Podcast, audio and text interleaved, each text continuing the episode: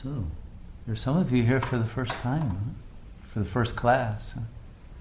Welcome to you all.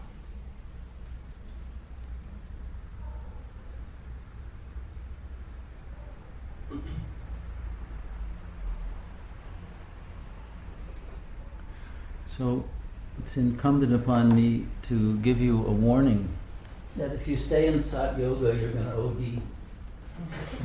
OD. And I'll encourage you to do that. In fact, there are seven ways to OD in Sat Yoga. It's important to know this.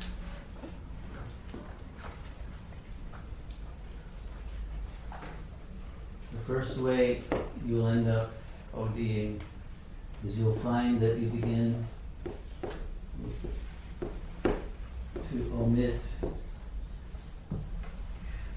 delusions.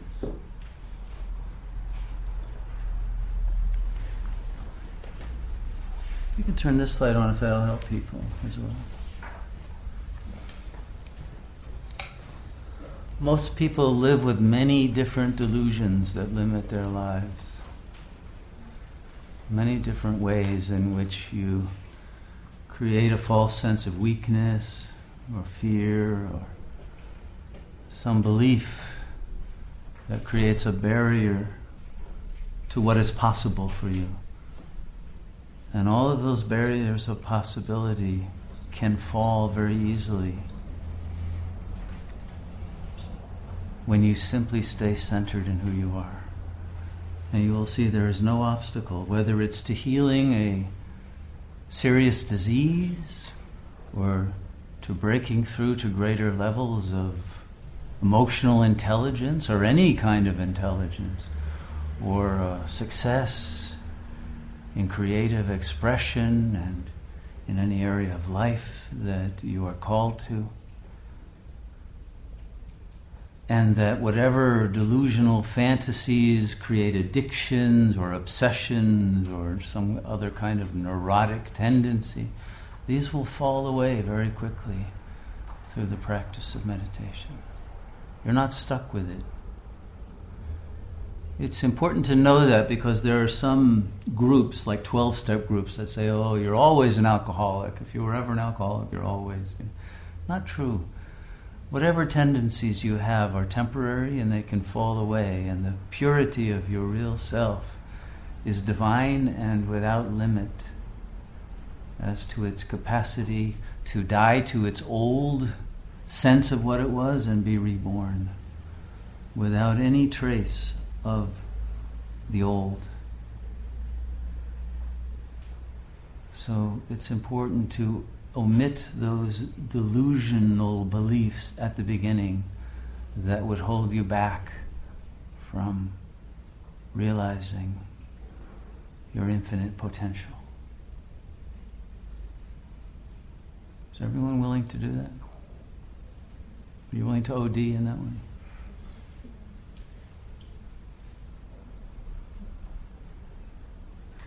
Second way, yogi, is by learning to offer devotion. Most of us have become very cynical about religion and about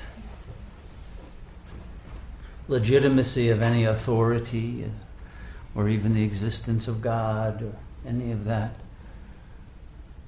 and for good reason. But we have thrown the baby out with the bathwater in that we've lost our innate devotion, or at least we've suppressed our innate devotion to the God that is real, that is within, as well as the intelligence that has designed and sustains the universe. And by doing that, we've kept our heart closed. And the power of our heart's energy of love emerges in a state of devotion. Devotion is what realigns us with the universe so that the power of attraction will become manifest. But we have to be first attracted to the source of what is real in the universe, for that source to feed us with grace and blessings. And our devotion to that true self is essential. And that is what nourishes us. Because the more devotion we give, the more love we receive. The more light, the more flow of divine energy, of Shakti, moves through us. And people are afraid of overdosing on that light and that love. There is a terror of love. Because the more devoted you are, the more you find that the defense mechanisms that you created to protect yourself against others have to fall away. You become more vulnerable. You become more open, more transparent. But through that devotion, you are then able to speak truth. You are then able to act courageously and to triumph over all negative feelings, inner demons or outer ones. Nothing will stop you in that state of devotion. And the more you offer, the more you get back. So I hope you're okay about ODing on that one as well.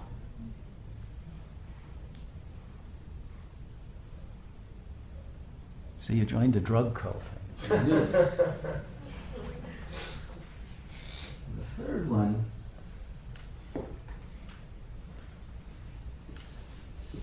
is what you will learn as you become more wise and refined in your understanding of the nature of this plane of reality. Optimize distance. This is one that's maybe sounds a little strange to some people.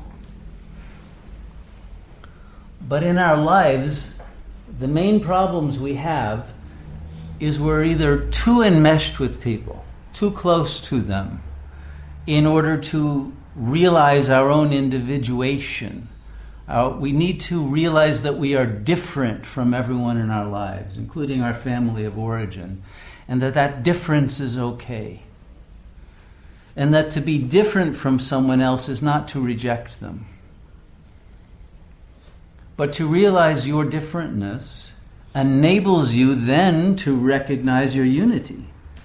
But if you're enmeshed by f- being forced to be part of some ego mass, whether it's of a family or a corporation or a, any other kind of subculture or, or, or any level of social organization, if you're too close, you won't be able to fulfill your own individual heart's desire and understanding of what you are and what you think that may be different from what others think. You'll be part of the herd mentality. And when you're in the herd, then it becomes threatening to think differently. And so you need to have enough distance that it's okay to think for yourself. But not too much distance so you feel alienated and no longer part of your social group or community. You need to have that distance that enables you to be free, but free enough to then love freely. Not to hate, not to reject, but not to be pulled into some energy field that may be toxic either. And to know that you don't need people.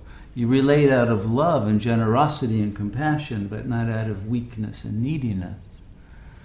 And so there's a, a time that will happen to you as a student of Sat Yoga when you'll begin to see that your old relationships start to uh, unravel their bondages on you and you begin to drift apart.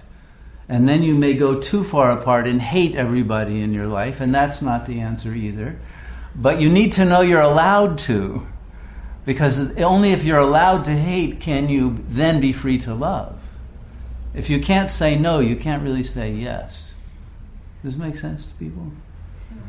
So the optimal distance will be one in which you are free to be yourself, to offer help to people, but not to come under their thumb. and lose your own freedom because other people demand that you be a certain way.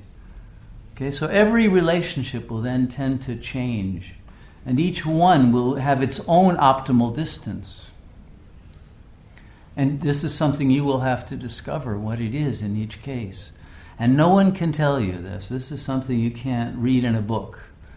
It's something you will have to feel. What is the truth of this relationship? And sometimes you may find you want to come closer and should, but you're afraid to. And other times you may want to go become more distant, but you're afraid to. And then you must really palpate that fear and see whether it's genuine, is it a, a guidance, or is it simply a, an obstacle to your freedom. But the more that you go through this process of meditation, the more you will discern the truth of what is the appropriate way of relating to everyone in your life. And those relationships will then become for the purpose of being a healing catalyst in the lives of others. You won't need to rebel, you won't need to cause trouble, you won't need to uh, convert anyone else, and you won't need to hide or avoid. But you are there as a pillar of the world a giver of truth, of love, of generosity of, in all ways, but without compromising your own principles. Does that make sense? That's an art and a skill, and it's learned over time. And often you have to make a number of mistakes before you are able to get it right. And don't beat yourself up over that. It's one of these things that isn't taught in most schools but it's one of the central subjects that we study here. And so I hope you let yourself OD on this one as well, so that your life will become optimal.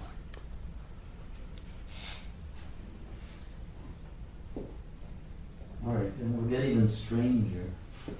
The next one, Oblate Dharma.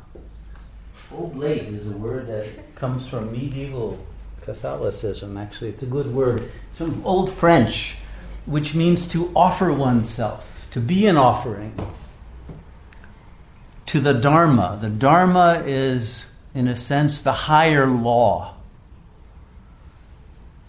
The law of God, the law of righteousness, the law of goodness, the law of the truth of your being and your relationship with all being, all of nature. Now it's not just your personal relationships, but your relationship with the higher power that guides and governs your life and creates the karmic destiny and the whole field in which you live and the trajectory of your life that you may not be aware of, even of past lives and future lives you live within a field of consciousness that transcends this moment in space and time. And by offering yourself to the higher Dharma, the truth of the most righteous and holy and pure way of being in the world, you will be empowered to navigate your life in a way that will bring about the highest good for all, for the whole. It's a holocentric rather than an egocentric perspective on reality. And again, this is something that you learn through experience and through coming up against your own boundaries. It will be a challenge to offer yourself to the Dharma because it will at times mean doing things you don't really want to do, going that extra mile, working overtime, you know, doing something that you don't even think you can do. As we say here very often, anything worth doing is worth doing badly. But you do it badly, and by doing it badly, you get better at it. And the only way you ever get good at anything is being willing to do it badly for a long time and then slightly less badly and slightly less until you become a virtuoso at whatever it is. But you have to be willing to learn from your mistakes and take the guidance of the sages, the most wise beings who have ever lived, who have been embodiments of the Dharma, the way of living of those who are in God consciousness, in the Buddha mind. And so every great religion has its Dharma. But the kind of Dharma you learn in Sunday school, like the Ten Commandments and all of that, they're too simplistic and superficial. They don't get to the nitty gritty of life. So we have to go far more deeply into the subject of what is Dharma. And what is the true ethical consideration or imperative in any given moment of our lives that tells us which way to go. Until that becomes an intuitive knowing, not something you read in a book or something you download from the internet or get from any sacred text, but you, you find it in the book of your own heart once it is in alignment with the law of what is real.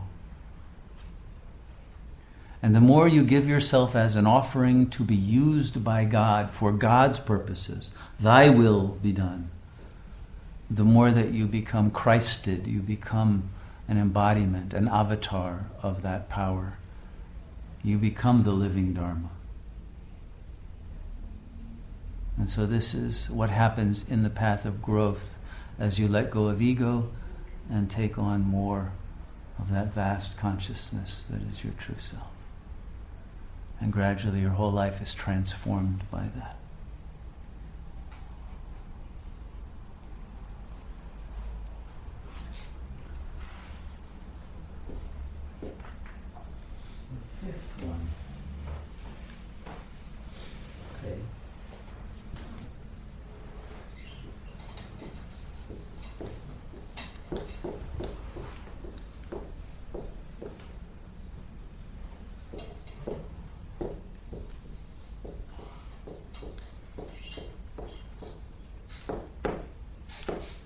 Operationalize divinity.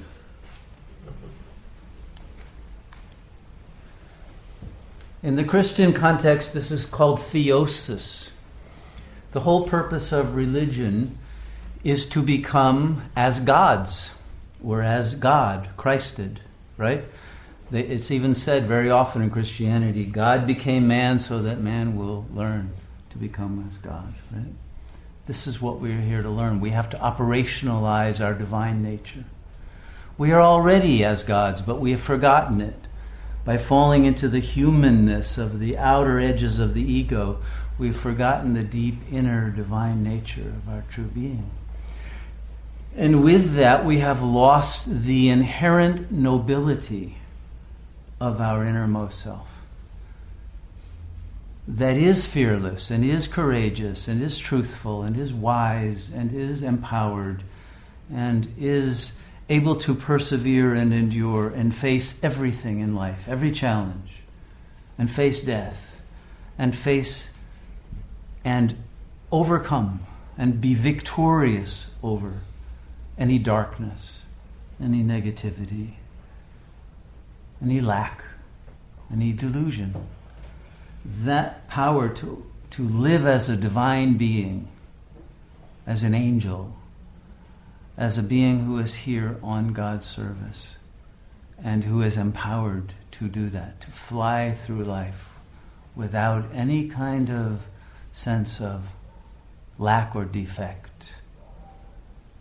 And without any arrogance, without this being appropriated by the ego, but in total humility total clarity and truthfulness will bring these divine qualities of our nature to the fore as immediate, spontaneous ways that we will react. We won't have to premeditate it, we won't have to pretend or imitate God or, or do something in, in some artificial way. It is our real nature, but we have to be willing to operationalize it by surrendering to our divinity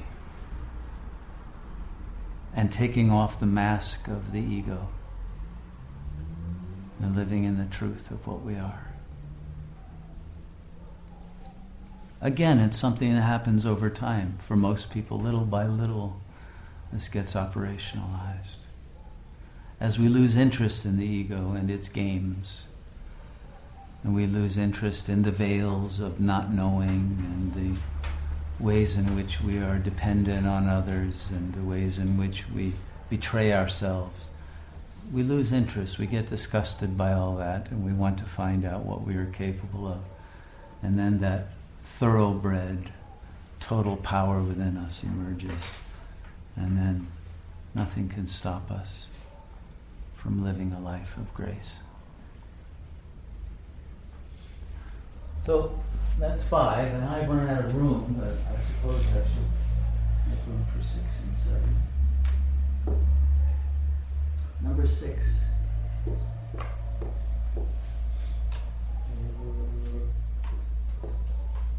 Overcome. Did I overcome that error?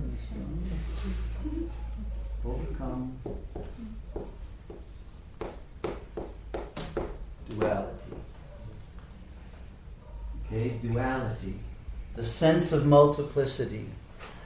The sense that you are some separate creature shipwrecked in the world, brought here against your will, thrown into some reality that you had no control over, and dealing with the impossibility of ever understanding anything quantum physics, biology, computers, whatever.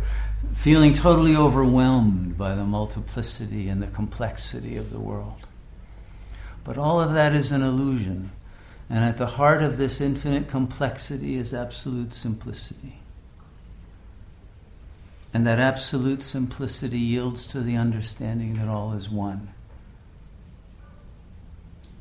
And in that realization of the oneness, we are free of all of the stresses and the fears of lack and the sense of helplessness and impotence and disempowerment and all of those psychological chains that keep us from, uh, from bliss.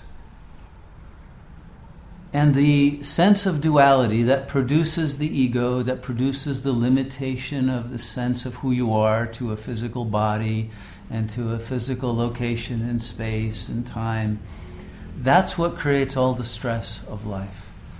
And when you realize that is an illusion, that is the ultimate delusion that needs to be omitted, but it's the last one you get to. It makes you literally one with the intelligence of the Supreme Being.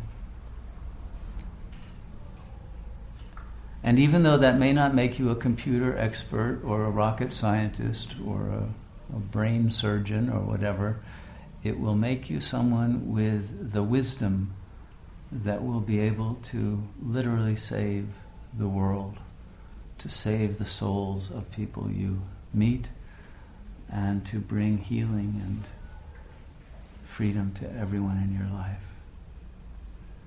The overcoming of the illusion of duality is the ultimate self empowerment that empowers everyone in your life because everyone is realized as an aspect of yourself. And all conflicts fall away when duality is overcome.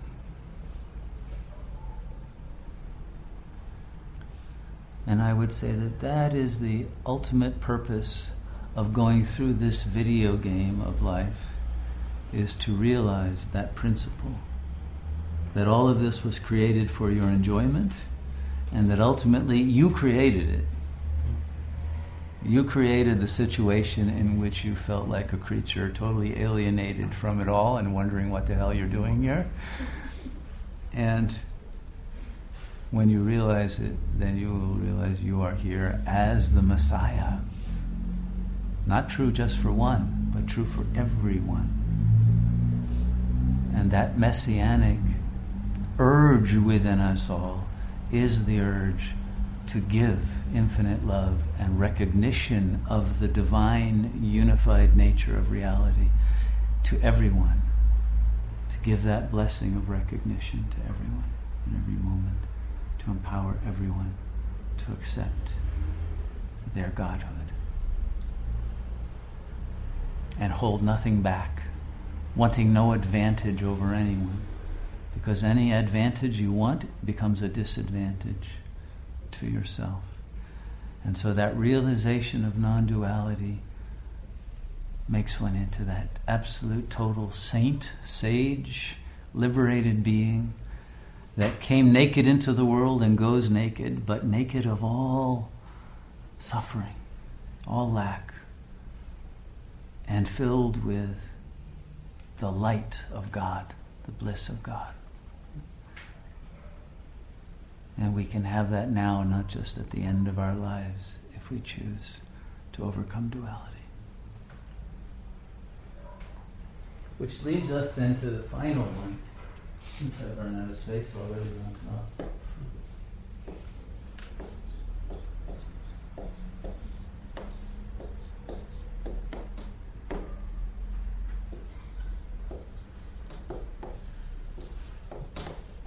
Omnipresent delight.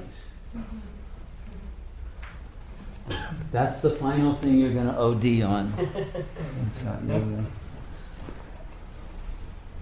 and when you overcome duality, that happens like that because that's what we really are, is pure delight. And all of this is delightful. It's all perfect. It's all beautiful. And to live in that delight at every moment so that nothing brings you down, nothing disturbs you. There's no pea under your mattress anymore.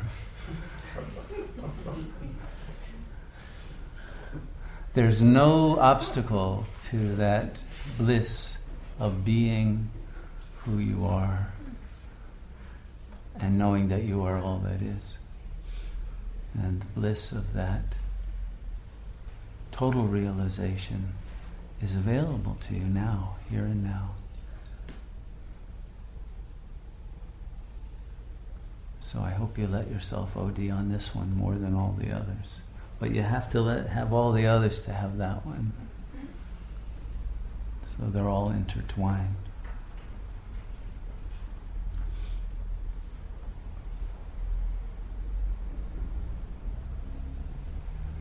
And there's nothing new or different about Sat Yoga. This is life. This is reality. Anywhere and everywhere you go, and you will face these challenges. And this is the the growth landmarks and passages that one must make to achieve freedom. But delight is what it's all for. So don't miss out on that. Okay, that's all I have to say. The Floor is open if anyone has any comments.